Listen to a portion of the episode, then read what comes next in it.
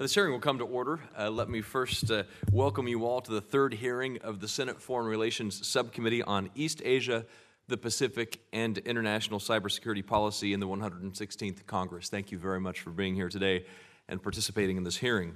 Uh, this hearing will be the second hearing in a three part series to examine the implementation of the Asia Reassurance Initiative Act, or ARIA, which Senator Markey and I led in the 115th Congress and which was signed into law on December 31st, 2018. Uh, today's hearing is focused on trade and economic issues, an essential component of ARIA and an urgent priority for U.S. policy in the Indo Pacific region. As stated in Section 301 of ARIA, trade between the United States and the nations in the Indo Pacific region is vitally important to the United States economy. Uh, United States exports jobs in the United States. As cited in uh, that section, by 2030, it is estimated that 66% of the global middle class population will be living in Asia, and 59% of middle class consumption will take place in Asia. The United States simply cannot miss the opportunity to be a key player in these markets. The future success of our economy depends on the Indo Pacific that is free and open to American goods and services, and perhaps more importantly, to American standards of transparency, accountability, and the rule of law. Uh, this is why, as part of ARIA, Congress has officially endorsed multilateral, bilateral, or regional trade agreements between the United States and nations of the Indo Pacific as well as the negotiation of a comprehensive economic engagement framework uh, with the Association of Southeast Asian Nations. We also specifically authorize funds for the administration to produce a robust, comprehensive trade capacity building and trade facilitation strategy in the Indo Pacific and to uh, produce an Indo Pacific energy strategy that will provide.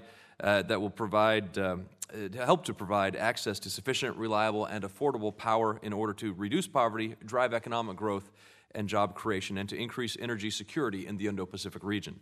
What also makes today's hearing unique is that we have witnesses from outside the DC Beltway to uh, help members uh, provide uh, firsthand experience on how to trade with the nations of the Indo Pacific Im- and how that trade with the Indo Pacific impacts the livelihoods of American farmers and ranchers and what they would like to see from Washington to help them succeed. So I'd like to uh, thank all of our witnesses for being here today uh, and look forward to hearing their recommendations on how the United States can better prioritize trade and economic tools uh, in the Indo Pacific region to benefit American companies, exporters, and workers. And with that, I will turn over to Senator Markey.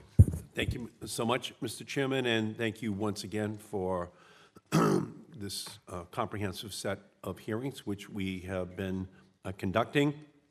Um, Mr. Chairman, we were able to accomplish a great deal last year when the Gardner Markey Asia Reassurance Initiative Act, or uh, ARIA, became law. It was a statement of American commitment to our friends and partners throughout the Indo Pacific, but it was also a statement about the incredible growth and dynamism of the region. It recognized that approximately half of the world's population lives in the Indo Pacific. That is the fastest growing economic region of the world, with a GDP growth rate of more than 5% that an estimated 60% of global maritime trade traverses the sea lanes of the South China Sea. 60%.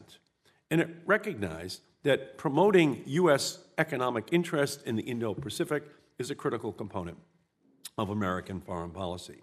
So I am pleased that this hearing provides an opportunity to discuss some of the most pressing economic issues that the United States faces as it engages in the region. First, as a region, the Indo-Pacific is America's largest trading partner with nearly 1.8 trillion in total trade per year. Of American goods and services exports, 30% go to that region. And 3 million US jobs are supported by exports to and investments in the Indo-Pacific. Although American companies have a wide array of goods and services that can competitively meet the needs of the people throughout the region, I would like to draw attention to one area where there are particular opportunities renewable energy. Right now, Asia is building more new coal power plants than any other region, even though overall coal plant construction is falling globally. As the Chinese government's Belt and Road Initiative, a conglomeration of various infrastructure development projects around the world, is a major contributor. According to the Natural Resources Defense Council, Chinese financial institutions are the world's largest investors of overseas coal plants, providing $15 billion through international development funds and coal projects from 2013 to 2016, with an additional $13 billion in proposed funding. the combination of the supply with the demand from the region for energy creates a major problem. There, these and other non climate friendly BRI projects could put the region on an unsustainable course. But we are not resigned to this fate. We are at an inflection point, one that presents significant opportunities for us to do the right thing for the planet, but also for the American economy. According to the International Finance Corporation, the Paris Agreement will help to open up nearly $16 trillion in opportunities for climate smart investments in just four Indo Pacific countries China, Indonesia, Vietnam, and the Philippines. Southeast Asia faces a $2.6 trillion energy and infrastructure investment gap through 2040. And more than a quarter of Indonesia's population is not connected to the national grid, leaving approximately 66 million people without access to electricity. These are opportunities to simultaneously one, reduce poverty and improve people's lives, two, implement good energy policy for the benefit of the planet, three, maintain America's close economic partnerships with the region, and four, create economic growth for American companies. Right now, according to a Tufts University study, there is, quote, danger of U.S. companies being blocked out of emerging clean energy technology markets. We require a two pronged approach to take advantage of the opportunities before us. the U.S. government must, uh, must pave the way by setting up fully resourced structures to provide proactive solutions to infrastructure and, and energy challenges in the Indo Pacific. Simultaneously, we must address, address impediments in foreign government policies, wherever they exist, from government encouraged intellectual property theft to the unfair advantages enjoyed by state owned enterprises. Abuses of the global economic system need to stop. We can settle for nothing less than a set of of rules that ensures a level playing field for all, giving the opportunity for U.S. companies to continue to be the gold standard for dynamic, effective, and responsible business practices around the world and allowing the ingenuity and productivity of American workers to flourish and prosper. These challenges are too important and the stakes are too high. The United States simply cannot afford to cede leadership on this to China or any other country. Thank you, Mr. Chairman, and thank you for this hearing. Thank you, Senator Markey. And I know uh, one of our witnesses has to leave a little bit early and catch a, a plane, uh, and so I want to I'm going to cut our introductions of the witnesses just a little bit short so that we can get to testimony and get to questions as soon as possible. Uh, so I'm going to begin tonight uh, this, this morning's hearing with uh, Mr. Carlisle Currier, uh, Vice President of the Colorado Farm Bureau, uh, active in, in, production agriculture, and appreciate your willingness to be here today. We're joined as well by Mr. Matthew Goodman, the Senior Vice President for the Center for Strategic and International Studies, as well as Dr. Joanna Lewis, Associate Professor at the Edmund A. Walsh School of Foreign Service, Georgetown University. So I thank all of you for being here, and we'll, we'll just cut those introductions a little bit short so we can begin with uh, Mr. Carlisle's, uh, Mr. Currier's uh, testimony. Well, thank you and good morning, Mr. Chairman and members of the committee. Thank you for the time to speak with you today. My name is Carlisle Currier. I'm a rancher from Molina, Colorado. Ours is a fourth generation mountain ranch, and part of it is officially recognized as a Colorado Centennial Farm, being owned and operated by my family for more than 100 years. We run about 500 cows with summer grazing on Grand Mesa National Forest and irrigate about 1,200 acres where we raise alfalfa, grass hay, and small grains. I serve on a number of boards and committees with many organizations. Currently, I'm Vice President of the Colorado Farm Bureau. I also serve on the board of directors of the U.S. Meat Export Federation and a past member of the Cattlemen's Beef Board, and serve on numerous water boards, including as chairman of the Colorado Agricultural Water Alliance. My testimony today will focus on the role of Indo Pacific markets and the potential positive outcomes of new policies such as the Asia Reassurance Initiative Act that is in front of us today. The act will help increase market access in the Indo Pacific countries and avoid harmful disputes. Export markets are critical to American agriculture. American farmers and ranchers exported over $140 billion in products worldwide in 2017.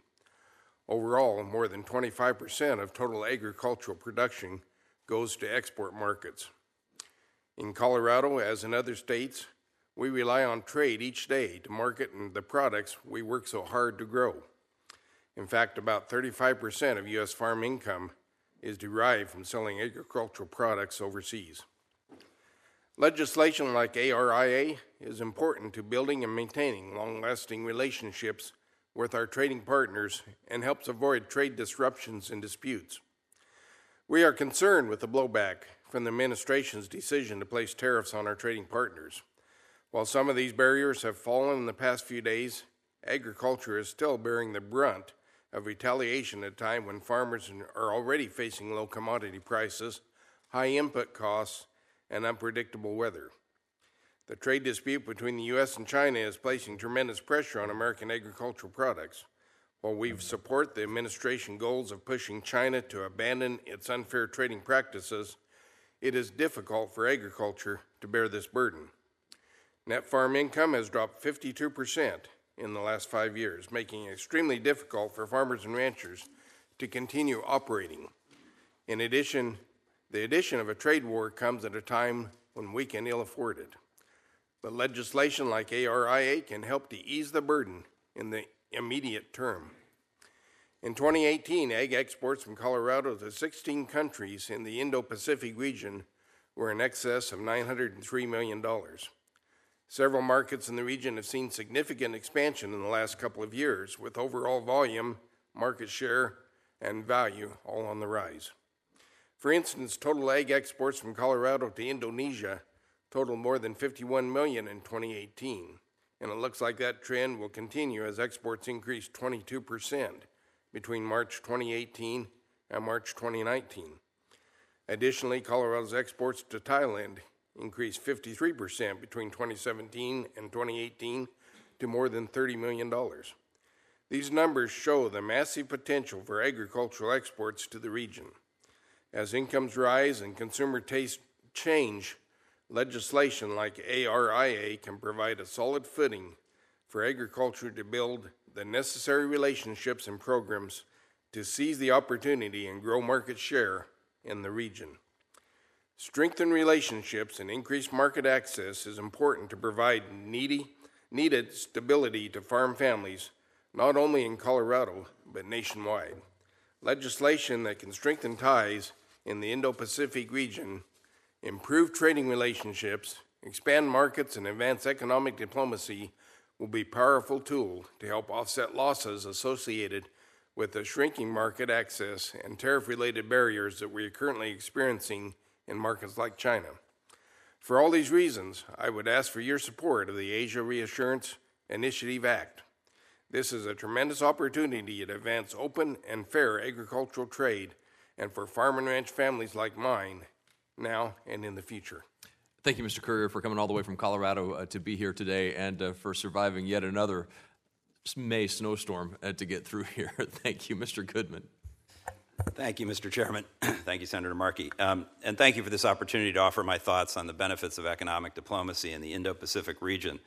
Uh, let me first commend the chairman and, and other members for their work in passing the ARIA Act in the last Congress. The act is pitch perfect in reassuring uh, skeptics, both in the region and here at home, about the U.S. stake and commitment in the vital Indo Pacific region. In my written testimony, I offer more detailed thoughts on why and how the United States should step up its economic diplomacy in the Indo Pacific. Here, I just want to make one broad point and then mention a specific program that highlights what we should be doing more of in the region. The point I want to stress is that we should be more confident about our position in the Indo Pacific. Do we have challenges there? Of course.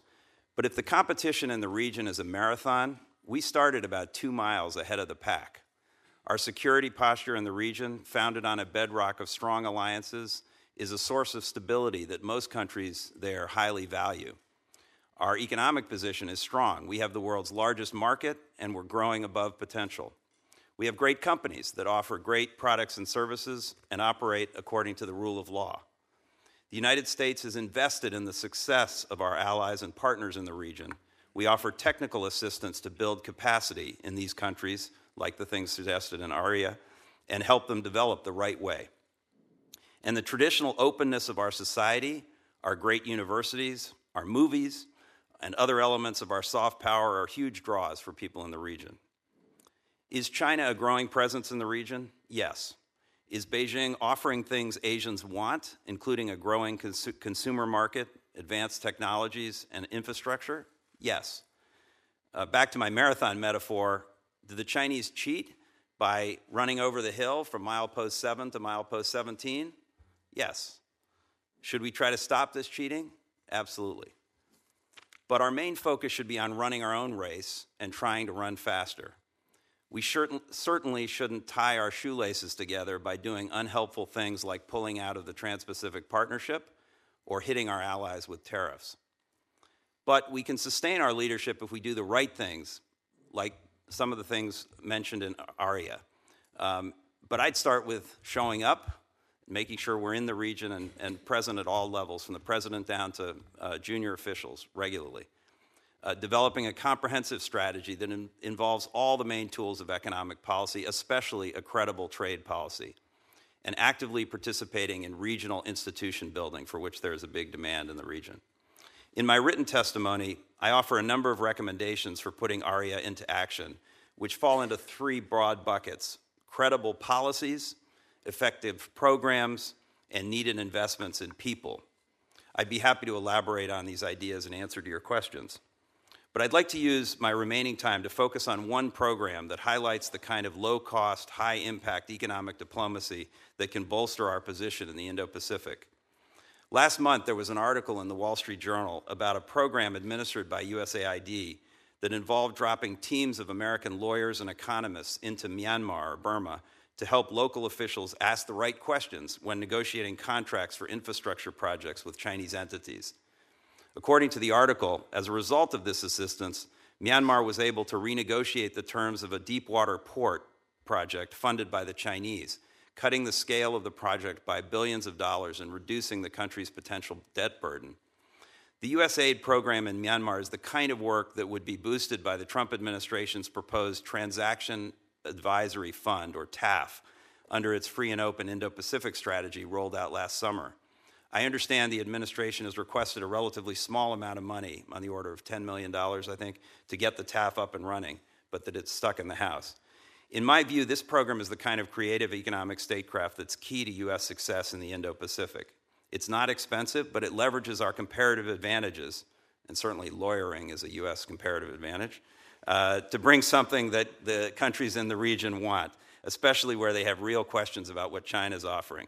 Again, I go back to my point at the beginning. The United States starts with tremendous advantages in the Indo Pacific, and we don't need to spend trillions of dollars on grand initiatives with fancy names to sustain our economic leadership there.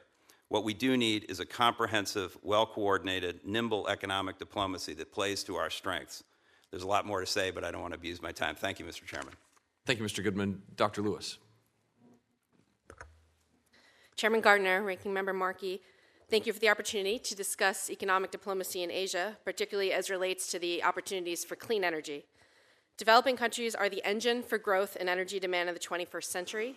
India, China, and Southeast Asia together account for 60% of the projected future energy demand globally through 2040. Growing global energy demand will require significant investments in new energy infrastructure, and most of this investment will be in renewable energy. Around 7.8 trillion is projected to be invested in renewable power worldwide through 2040. BP projects two-thirds of new power generation will come from renewables over the next two decades. The directions that Asia's energy growth takes are driven by a variety of national and regional concerns, including economic development and job creation, energy security, electricity access, air quality and public health, and climate change mitigation. Asia's energy future will be both green and brown. Asia will make up half of global growth in natural gas, 60% of the rise in wind and solar, more than 80% of the increase in oil, and more than 100% of the growth in coal and nuclear. If Asia's growing economies continue to rely on fossil fuels and do not leapfrog to advanced, cleaner technologies, emerging Asia will lock in a commitment to future carbon emissions that will crush global climate efforts. As we have been warned by the most recent IPCC report, power generation systems will need to reach net zero carbon emissions around 2050 to stabilize global emissions and avoid the most dangerous climate impacts. There are two key opportunities to shape Asia's clean energy future. One, by shaping the source and nature of investments in Asia's growing energy infrastructure, and two, by shaping the types of technologies that are deployed. Currently, the country playing the biggest role in shaping the energy future of its neighbors is China. China has emerged as the largest single provider of overseas infrastructure investment in the world, and particularly in Asia. Many of these investments are indeed motivated by China's Belt and Road Initiative. China has been dominating the sales of coal plants abroad. As the largest coal user in the world, China has put in place very stringent environmental regulations to reduce domestic air pollution and has established the world's largest carbon market. As a result, there are reports that as China is shutting down some of their dirtier, less efficient coal plants before the end of their useful life, they are exporting these dismantled plants to countries in Southeast Asia. This goes against the vision for a cleaner energy future that many governments are putting forward. For example, many Asian countries have pledged aggressive renewable energy targets in their Paris Agreement commitments. In contrast, almost all of the multilateral development banks have been restricting coal plant investments due to environmental concerns. It is clear from these trends that the source of investment matters in shaping energy technology decisions. And there are major opportunities to expand U.S. involvement in both technology investment and investment decisions in emerging Asia. For example, energy storage technologies represent a $620 billion investment opportunity over the next two decades. If China's first major clean energy technology successes were in wind and solar, their next big success is poised to be in energy storage. China has made bold commitments for electric vehicles that are driving its dominance in battery technologies. Its 2018 new energy vehicle mandate includes a target for 4.6 million electric vehicles by 2020 and plans to eventually ban cars with traditional internal combustion engines. This single policy has had ripple effects across the globe. Within 48 hours of China's announcing their target, General Motors and Ford both announced major electric vehicle initiatives. There's been a lot of attention rightfully placed on intellectual property theft by China. At least one high profile case occurred in the wind power industry. However, research supports the finding that most of the IP that Chinese companies acquired in the clean energy space was obtained legally. Most studies of Chinese wind and solar industries have not found significant obstacles to accessing advanced technologies and intellectual property through licensing, mergers, or research partnerships with foreign firms. The much larger challenge for China has been the development of a healthy innovation system. The US should not stand by and let China use its state directed industrial policy to dominate the energy technologies of the future. As one Detroit publication states, the US auto industry risks becoming an isolated technical backwater while China surges into the global lead in a technology its government has targeted as a key to leadership for the 21st century. The transition to a low carbon economy is already underway, and the US is currently a leader in the development of the next generation of energy technologies. Therefore, it is now time to double down on programs that are accelerating the clean energy transition, ensuring we don't fall behind in innovating the core technologies of the future. The Asia Reassurance Initiative Act of 2018 calls for expanded energy cooperation in the region. The United States is innovative because of its global linkages and partnerships and not in spite of them.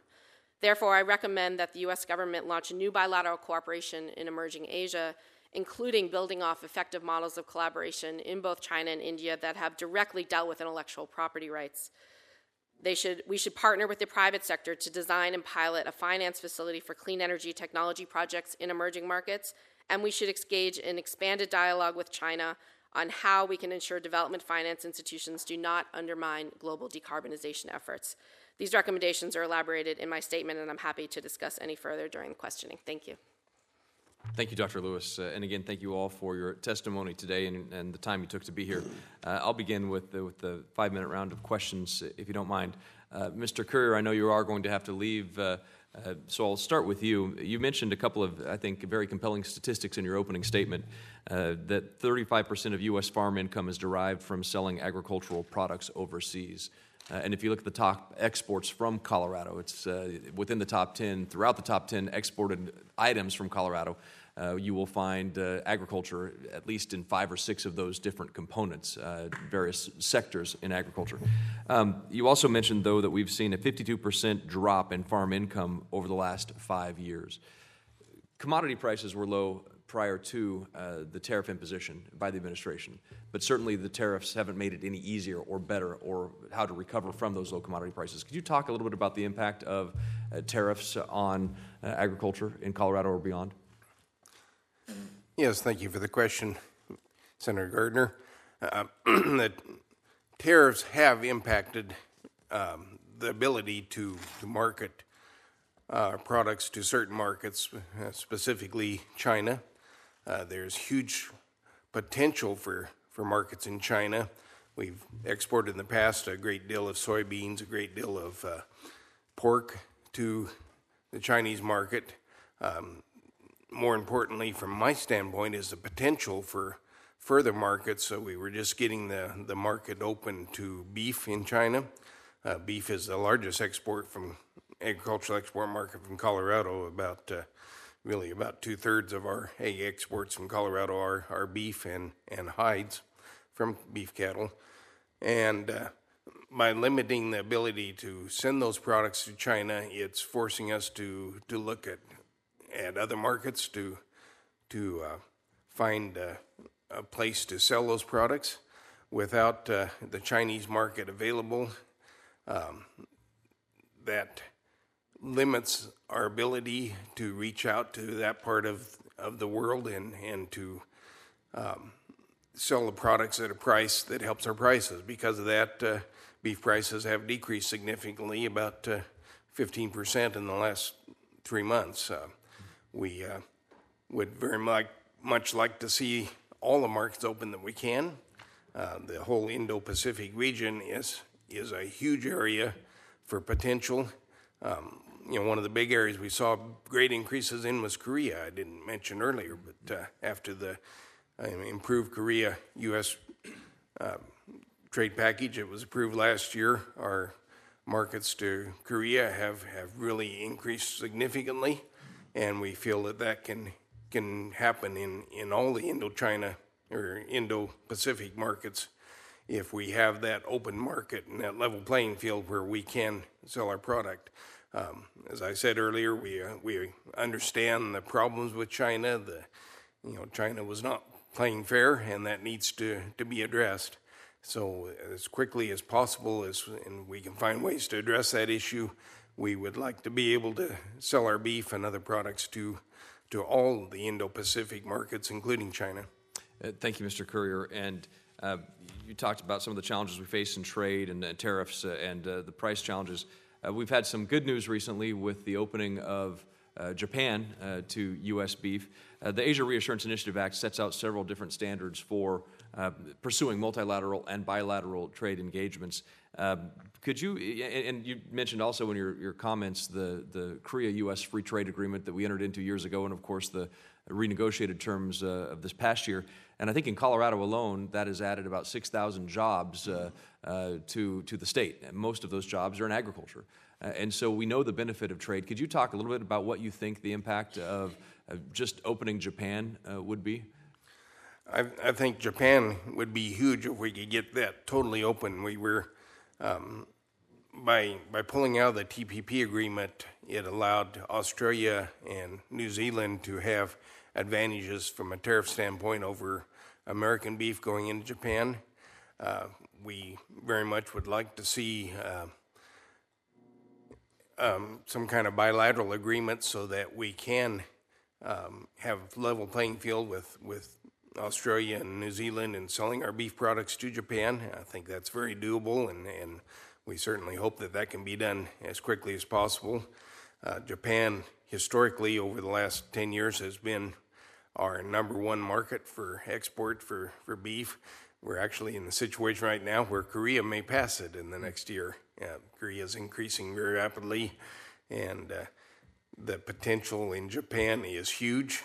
There's a very large population there, and they're learning to really like beef. and we'd like to provide that beef. I think uh, American beef is better for them than, than Australian or New Zealand beef. So we want to be able to be in that market. And so, whatever we can do to to fully open that market. We're very thankful that Japan did this last week, uh, agree to buy buy beef from all cattle in the U.S. It was limited to those under 30 months. They've now opened it up so that uh, all beef is eligible to send to Japan. And we hope we can get the tariff down to where, where we're on a level playing field with our competitors. Thank you, Mr. Currier. Uh, Senator Markey. Thank you, Mr. Chairman, very much. Uh, Dr. Lewis, um, you stated that China's state run banks, the China Development Bank and the China Export Import Bank, may have provided somewhere between, 100, between 75 and 125 billion dollars in energy infrastructure financing within Asia. And you also mentioned that India, China, and Southeast Asia together account for 60% of the projected future energy demand globally through 2040. We also know from the International Finance Corporation that three key Southeastern Asian countries, Indonesia, Vietnam, and the Philippines, all of which were singled out in the Gardner-Markey ARIA legislation as key partners, together have climate-smart business investment potential of over $1 trillion. Dr. Lewis, how important is the Indo-Pacific as a market for American companies, especially in the areas of renewable energy, including energy infrastructure and services? I think it's extremely important. Uh, as you've just laid out, this is is already becoming the biggest market in the world, and all projections state that this is really where the future of energy um, demand lies. And there's um, really, I think you see a lot of emerging Asian countries at an inflection point of deciding the direction the energy future is going to take. Um, these are countries that are struggling with uh, traditional environmental pollution problems, and clean energy, of course, is something that is helpful on many respects. Uh, it can bring local economic development benefit, it can bring local jobs, um, and it can deal with environmental problems. So, what, to what degree can American companies play a role here? Well, at the in moment, these, in yeah. these Asian uh, emerging marketplaces. There are many technology areas in the clean energy space where American companies still provide uh, world class technologies and are leading the world. And this comes through um, both our, you know, we see this in the renewable energy technology industries, but particularly in the um, the skills that need to go along with building out these technology industries. So, if you want to, if these countries want to um, shift towards renewable energy, they they can't just um, you know immediately um, put in place solar panels. They need a lot of planning. They need the tools. They need the policy environment in place. And there's a lot of uh, work going on in the United States to look at how to build these industries from the ground up. Um, U.S. companies have the expertise still in many of the core clean energy technologies of the future, and energy storage is one I mentioned that is, is quite strategic. Energy storage is a, a, a center of opportunity for American companies? So- Absolutely. Uh, this is still an area where we are leading. The two biggest markets right now are in the United States and China. And energy storage has dual purpose of helping to integrate renewables in the grid. Um, so it has a power systems And again, just to come as back well to as what you're saying, you, you- you're saying that China and the U.S. are in a competition on, uh, on storage technologies, and that these, com- these countries are going to be looking uh, to someplace to purchase it. And uh, ultimately, it's going to be integrated into their electricity strategies in the years ahead. So it's a huge market opening for the United States. And I think there's strengths that China has, there's strengths that the United States has. Um, and you know, there's a lot of Chinese companies right now that are really quickly expanding in this area, but they're struggling um, a lot from technology quality, from overcapacity in the industry. Um, you know, it's a very different innovation environment, of course, in China than the U.S. And so I think this is an area where we should, you know, we should really be moving much more quickly. Uh, Section 306 of the Gardner-Markey uh, Asia Reassurance Initiative legislation requires the president to submit a strategy to encourage the efforts of Indo-Pacific countries to implement national power strategies in cooperation with United States energy companies and the Department of Energy national laboratories to develop an appropriate mix of power solutions. The reason is because we believe that doing so can provide access to sufficient, reliable, and affordable power to reduce poverty, drive economic growth and job creation, and to increase energy security in the Indo Pacific region. Dr. Lewis, can you describe how the Department of Energy's national laboratories can help develop power solutions, especially in renewable energy for countries in the Indo Pacific? Um, our national laboratory is under the U.S. Department of Energy are some of the best in the world at providing um, energy technology solutions. I spent many years working at Lawrence Berkeley National Laboratory on clean energy technologies in China and around the world. The National Renewable Energy Laboratory also has a lot of expansive work in developing countries, in particular, helping them to think through appropriate energy technologies and how to maximize low carbon development. There's a wide variety of tools, models, data analysis, which um, you know, are extremely important um, aspects to understanding energy potential in these countries. And the national laboratories provide extremely important role in technical cooperation in pushing forward the clean energy future that these countries would like to provide. Beautiful. And I'm just going to come back to your testimony and just say these words again because they're so staggering. Growing global energy demand will require significant investments in new energy infrastructure, and most of this investment will be renewable energy. Around $7.8 trillion is projected to be invested in renewable power worldwide through 2040 in technologies including onshore and offshore wind, utility scale, rooftop, distributed solar, and hydropower. Renewable energy, in fact, comprises the bulk of the investment that is projected to be spent across the entire power sector. So that's just a staggering opportunity and something that we need a plan to capture before all these countries move on and, uh, and aren't including American technologies and workers in the solution. So I'm looking forward to a second round. Thank you, Mr. Chairman. Thank you, Senator Markey. And uh, Mr. Currier, uh, I know uh, any time now, you're please feel free to uh, be excused from the committee if you need to uh, go catch that flight. So at any point, uh, I don't think Senator Markey or I will be offended if you need to leave. So thank you very much for being here today. Mr. Mr. Goodman, I'll come back to you with a couple of questions um, as well. just to point out that uh, according to the Asian Development Bank, Asian countries have signed 140 bilateral or regional trade agreements, and more than 75 more trade agreements with Asian countries are currently under negotiation uh, or they're concluded and awaiting uh, entry into uh, enactment. Uh, in that time, 140 plus 75 that are in the works, uh, free trade agreements between the United States and three nations in the Indo Pacific region have entered into force. We are woefully behind. And so if you look at the, the, the, numbers that Mr. Currier pointed out in terms of the, the, the dollars that uh, exports add to our, our agricultural industries, um, you look at the opportunities in trade, uh, uh, trillions of dollars in trade that occurs in these regions with three trade agreements that we're a part of. Uh, the Gardner Markey ARIA legislation talks about that trade capacity. It directs the president to seek an United States ASEAN economic partnership, a comprehensive economic engagement framework with the Association of Southeast Asian Nations. Uh, it talks about uh, trade capacity building, trade facilitation. Uh, it, the, the, if you were to talk to the U.S. trade representative today, uh, their office would continue to say uh, and state their opposition to the Trans Pacific Partnership.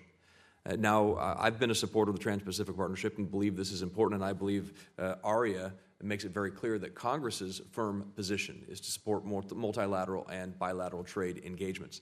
Uh, one of the excuses that the U.S. Trade Representative has used uh, for, uh, for against ARIA is to state that it would allow China to sell goods to a TPP nation that could then turn around and sell uh, that good to the United States uh, and uh, undermine U.S. U.S. goods because of unfair subsidies or unfair um, practices in China that would be washed by the participating TPP nation and then sold in the United States. That's, that's uh, an excuse. So they would take this approach that if six of the countries or several of the countries uh, in TPP uh, already have a trade, a free trade agreement with the United States, Canada, Mexico, uh, United States, Australia, uh, Korea, uh, excuse me, some others, six of them, and then five of them are involved, not involved in a trade agreement with the United States. Japan would represent, of those five, 95% of the economy.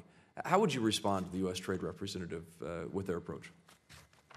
Well, thank you, Senator, and I uh, totally agree with your analysis of the um, of the, the problem that we're behind in this in this area, and we're losing opportunities. I mean, to to speak to Mr. Um, Currier's uh, concern about Japan, because we pulled out of the Trans-Pacific Partnership, Australia, and New Zealand, uh, are paying 27.5%, I think, for beef. Um, we're paying 38.5%.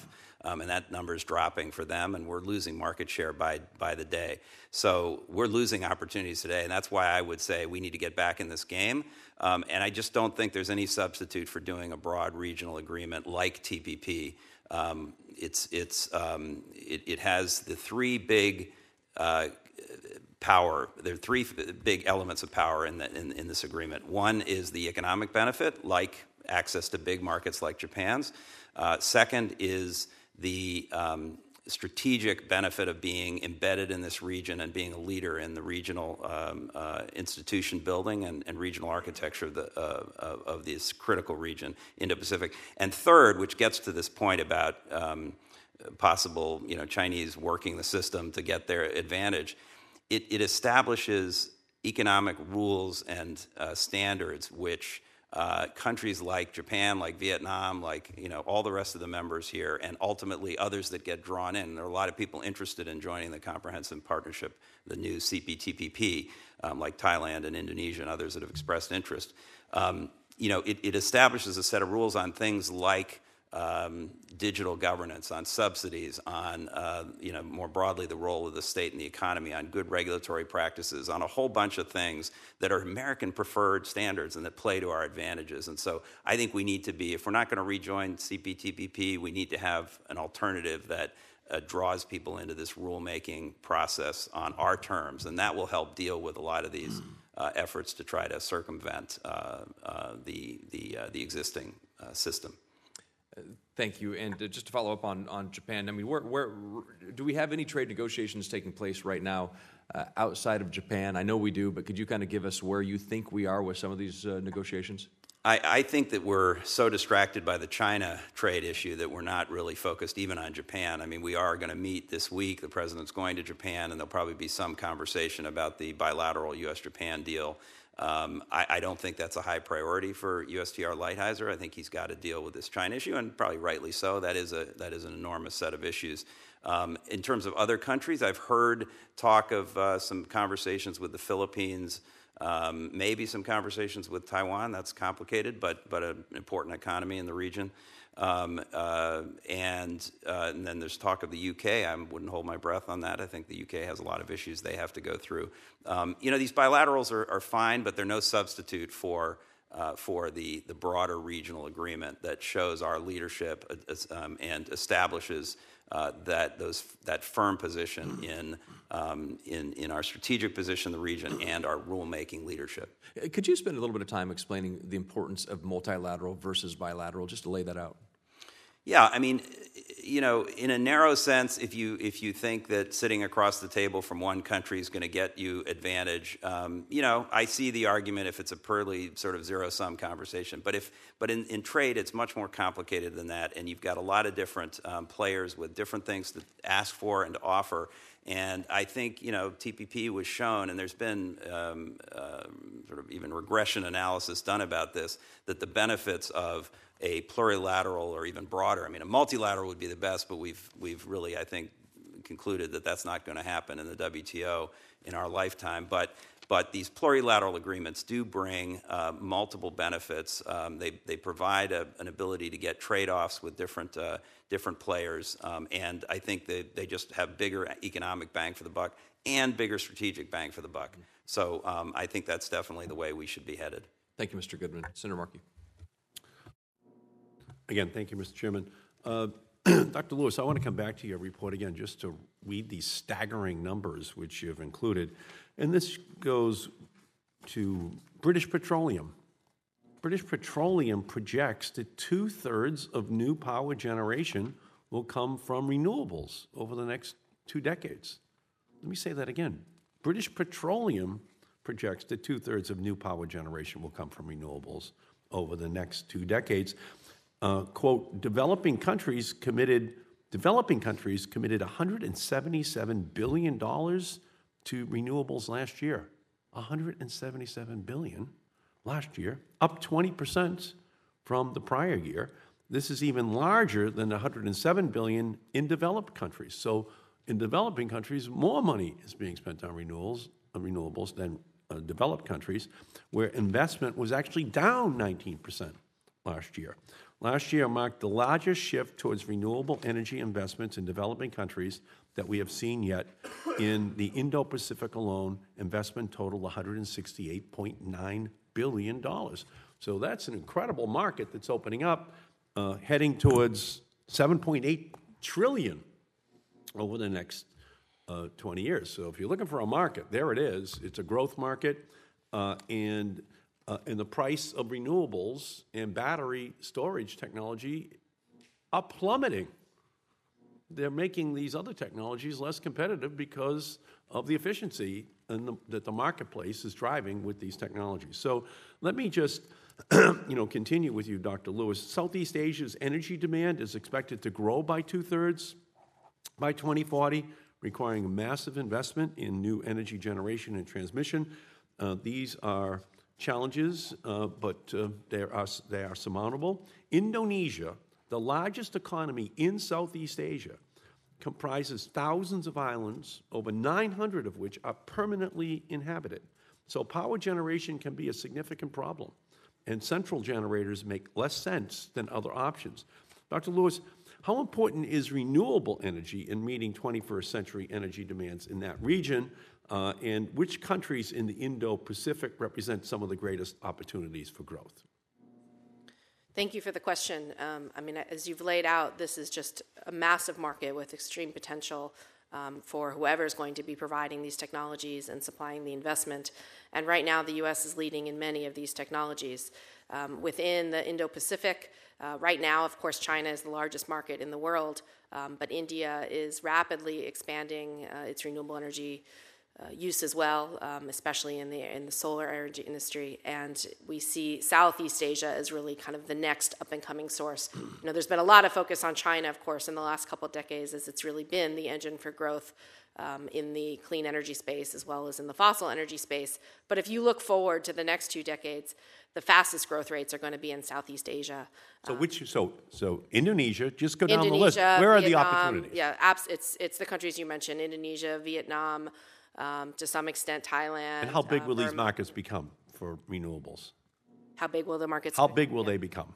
Uh, you know, the projections are are all over the place. I mean, these, this is going to be, um, you know, the, a lot of these countries, as you mentioned, are still electrifying. So there's a lot of need to build out um, new energy systems. And I think the real question is, what is that going to look like, and what model are they going to take? Are they going to sort of copy the model that China used and build out a coal-based energy system with large centralized power plants? Uh, it doesn't make sense often in these countries where you haven't built out a full grid connection. You have the opportunity to leapfrog to more advanced distributed energy technologies that are also clean. Right. Yeah. So countries like Vietnam are graduating from the United Nations least developed country status, meaning that they no longer qualify for certain assistance. Increasingly, then they are likely to look to countries like China to be their primary lender. And a recent report from the Center for American Progress states that, quote, the absence of U.S. leadership on climate is giving China wide leeway to set the standards by which the rest of the world is judging its actions. One has to look no further than the recent Belt and Road Forum to see indications that Xi Jinping is trying to fill what he sees as a vacuum in global leadership. According to that CAP report, the United States, quote, should push international lending institutions to form capacity building funds to help developing nations make the leap from low standard to high standard projects.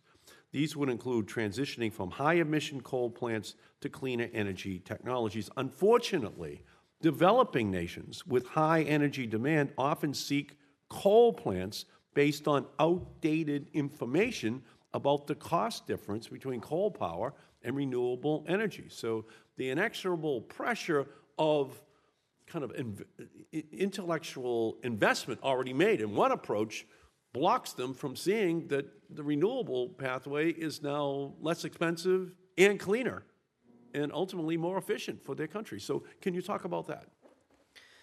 Yes, I, I think there's a couple of drivers that uh, behind the decisions that are made in these countries. Of course, you know when they're looking to develop these projects, they're looking for inexpensive technologies, inexpensive capital. But in this day and age, renewable energy provides some of the cheapest um, options for electricity, particularly in remote areas. And so there's really no reason why these countries should be turning to coal plants, um, even if China's offering them a good deal on a dismantled, outdated coal plant, right? Um, and I think the other part of this is that. You're, you're saying yeah. that China is breaking down its jalopy coal plants, putting them, putting them on ships, and sending them over to other Asian countries and reassembling stuff that coal plants that they're taking down. And, uh, and these countries are just kind of getting sold kind of a, a used car with high mileage and lower efficiency uh, when they should be moving over here to something that's less expensive, cleaner, and better for their country in the long term. Unfortunately, this is the, the sort of the dark side of leapfrogging, where as countries move to more advanced technologies, they often want to sort of off-source the technologies they're no longer using if because they still have a useful life and they'd like to to cash in. In fact, you know, the U.S. did this when China mm. was looking for advanced vehicle technologies a few decades ago. You know, we sold them our older technology as opposed to our state-of-the-art technology. But I think you know the thing to point out is that China is also exporting most, more solar panels around the world than any other country in the world. So it's not just a story of China exporting coal plants. They're playing an important role in all technologies, including clean energy. But the United States could be much more involved there um, because we are still leading in a lot of these technologies. And uh, our bilateral engagement in the region has really dwindled in the last few years, and this is an important part of this, as well as our multilateral engagement. You know, the Paris Agreement is not just about reducing climate change, it's about opening up new clean energy markets around the world. It's about assisting developing countries and thinking about their low carbon energy future. And the U.S. has led in helping shape this conversation for many years and is, still could play a very important role there. Beautiful. Thank you, Mr. Chairman. Thank you, Senator Markey. And uh, Dr. Lewis, I think a couple questions I have for you on this uh, issue. Uh, obviously, uh, renewable energy opportunities are significant. Uh, Colorado, home to the National Renewable Energy Laboratory, has had a great number of partnerships with international uh, um, organizations, nations around the globe to help further both understanding, education, technical, technical capabilities, and capacity for renewable energy. Um, when you when you look at when you look at sort of the barriers to entry though uh, to China and others, uh, renewable energy really faces the same kind of renewable energy, I guess, goods or technologies uh, from the United States faces the same kind of barriers in China as uh, agriculture does or any other thing. Is is that correct? That's correct now. It wasn't true in the early stages, right? But now that China has developed several national champions in this industry, it is more of a protected market. Yeah, and so, so as we focus on uh, just you know how we're going to tear down barriers for intellectual property, or at least make sure they're they're they're abiding by standards uh, and norms that we uh, would follow when, when it comes to international intellectual property uh, protections. When it comes to opening markets up for like agriculture, we need to focus on that for renewable energy goods as well. Absolutely, and you know, in fact, a lot of our most successful bilateral clean energy engagement with China has had a strong intellectual property training component where, you know, if you're bringing together the national laboratories, whether it's, you know, NREL, LBNL, all the other ones that have been involved in working in China for many years, um, they've played a really important role in training researchers about intellectual property because you know, it might surprise you, right, that not every researcher in China has, is an expert, an expert in this in the U.S. either. Um, I've been part of training sessions um, with U.S.-Chinese partnerships where we actually bring in IP lawyers to talk to researchers in the national laboratories, look for how, you know, where they see problems and how we can work through this. Uh, the U.S.-China Clean Energy Research Center was an excellent model of, of how this could work well. Um, but I think that you know, you'd be, of course, now China has innovative companies. Many of these companies domestically are pushing for stronger IP protections at home because China's a you know different place than it was a couple decades ago, and so you actually see pressure from the inside as well for China to have stronger IP protections. Yeah, and Dr. Lewis, you believe that the language in the Gardner Markey bill that provides or and creates the U.S. Asia Energy Partnership Program could be a, a, a tool for uh, U.S. renewable energy opportunities in Asia. I, I hope that it would be, yes. Great. I hope so too, so thank you. Uh, Mr. Goodman, a, a couple questions for you. With the trade war, tariffs, uh, escalation of tension between the U.S. and China uh, as it relates to trade, how has that affected trade in, uh, you know, perhaps with ASEAN countries or other uh, Asian nations? What, what is the sort of side effect of that trade war been, and how has that affected our ability uh, to increase capacities, trade opportunities there?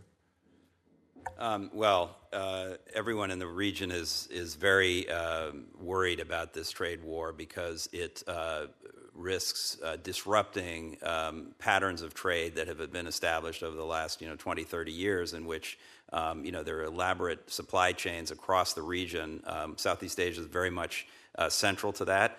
And um, I think people are worried about disruption to obviously both of their biggest markets, but also to these patterns of supply chains. Now, some countries may benefit actually from some of this disruption. So, for example, Vietnam may be a beneficiary if, if these tariffs stick and uh, American companies make a decision to move some of their production out of China and into Vietnam, for example, there are um, analyses that show that you know Vietnam could actually, on a net basis, be an economic beneficiary in that sense. Uh, but I'm not sure the Vietnamese government would say, you know, we prefer that you know sort of outcome but also with tariffs and disruption of, of trade patterns and you know potential uh, continued conflict between our two biggest trading partners to be you know the price of getting that additional investment. So they're mixed results, but it certainly provides an opportunity or it, it puts an accent on the importance of our resolving the trade problems with China. Um, which are going to be very challenging because I think even if we get a deal, and I still believe we are going to get a deal because I think there are incentives for both presidents to try to uh, come to the table. But everybody knows that's not going to solve the underlying problem. So we're going to have to keep working at these issues of subsidies, intellectual property, technology acquisition, and, and so forth. Um, but meanwhile, we should be dealing with ASEAN, and I think it's great that you mentioned ASEAN in here. There are a couple of initiatives that are already on the table. The ASEAN, uh, U.S. ASEAN Connect initiative, which I think the Obama administration started late in its uh, time and has been renewed by the Trump administration looking at a bunch of areas, including energy cooperation. Um, and then the um, Smart Cities Partnership. There's a US ASEAN Smart Cities Partnership that I mentioned in my written testimony, uh, where we're working with ASEAN countries to help them with the, you know, they've got a huge urbanization challenge and helping them uh, bring uh, smart solutions to that. Uh, something that the U.S. can help with, including, by the way, renewable energy um, solutions. So I think um, there's a lot of work to be done with ASEAN. ASEAN's a challenging place because it's 10 very diverse countries that you know, uh, do things in a very different way than, than we're sort of familiar with, but really powerful potential, a lot of people, a lot of economic growth opportunities. ARIA also has a very strong uh, human rights, democracy, rule of law component to it, uh, additional authorizations for funding for human rights issues. Um, more and more attention is rightfully being uh, given to uh, the situation in Xinjiang uh, in China as it relates to the treatment of Uyghurs, and at least a million people who are in re-education camps, uh, basically being held prisoners. Uh, and the recent attention has also turned to U.S. companies that are manufacturing goods in those uh, in that region that may be using labor from these camps as well. Uh, could you talk a little bit about how ARIA can be used to help uh, economically uh, send a message to China that this kind of treatment and this kind of violation of human rights and basic dignity is unacceptable? Well, first of all, the situation in Xinjiang is just appalling. It's, it's um, um, you know, just I, last week or the week before, there were uh, back-to-back programs on the daily podcast uh, the New York Times did, and if you listen to that, it's just absolutely uh, just um, unconscionable what's happening there, and it is something I think the U.S. needs to needs to speak out on. Um, I, I, think that we, um, I think the, the, elements of ARIA that address um, the human rights and the values questions are really important, and I'm glad you included that in there.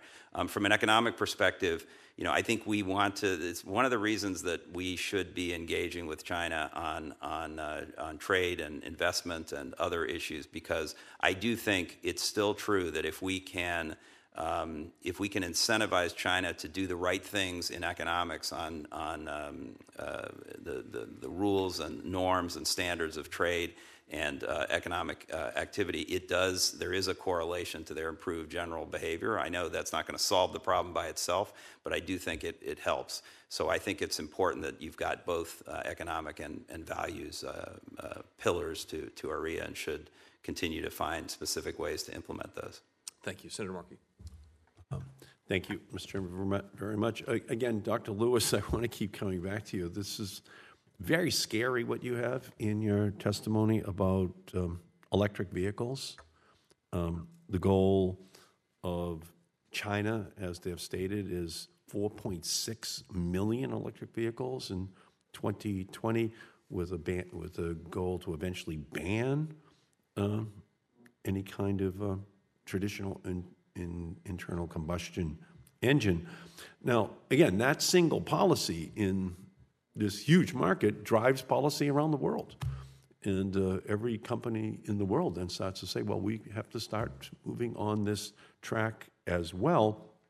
Uh, one, uh, one Detroit uh, publication states this is from your testimony the U.S. auto industry risks becoming an isolated technical backwater. While China surges into the global lead in a technology its government has targeted as uh, one where they want to be the leader in the 21st century.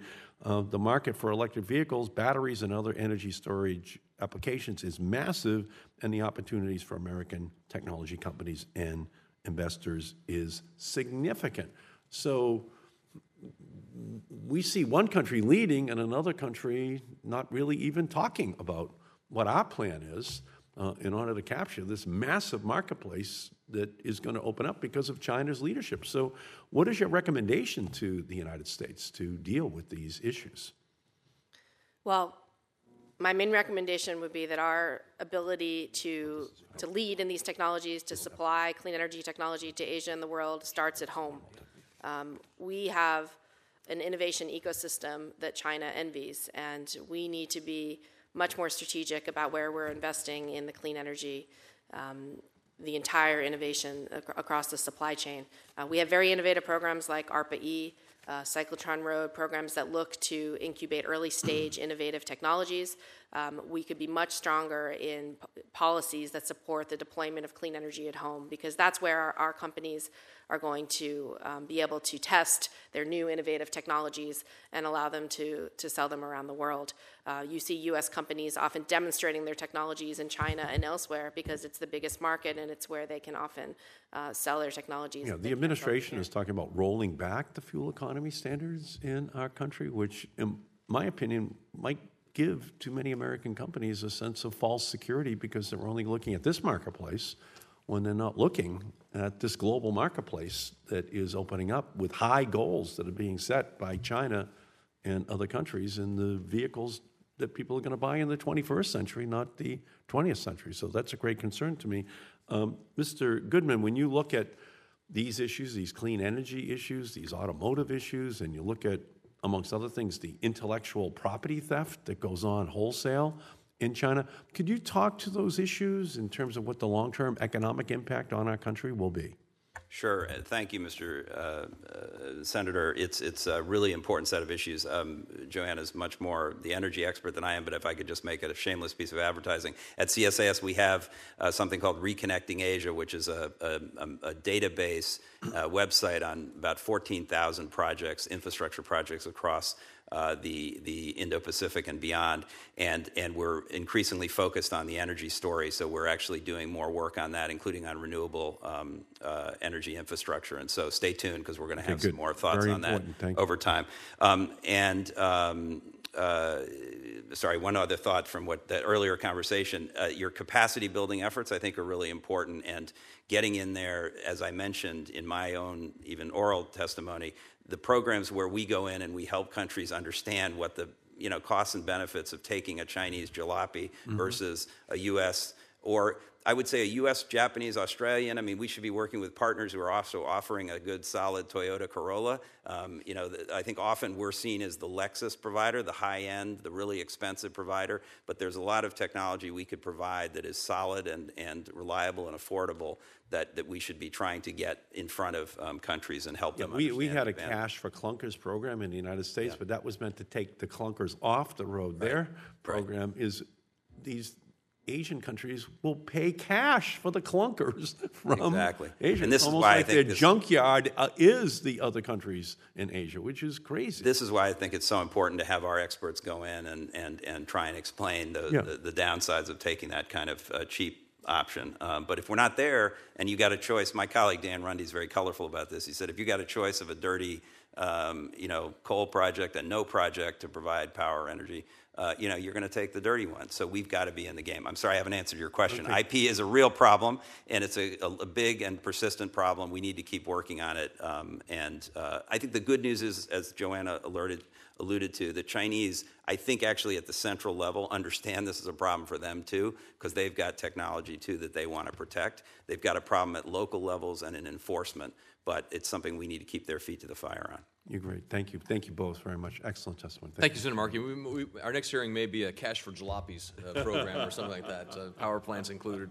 Uh, Thank you very much. Uh, we're, we unfortunately have to have a stop at 11 here. Uh, thank you for attending today's hearing. Appreciate your time and testimony today. Appreciate to Mr. Currier being here as well. For the information of, of all members, the record will remain open until the close of business on uh, Thursday uh, next week, including for members to submit records for the record. I kindly ask the witness to respond as promptly as possible. Your responses will be made a part of the record. And thank you very much for your time and testimony today. Hearing's adjourned. Thank you.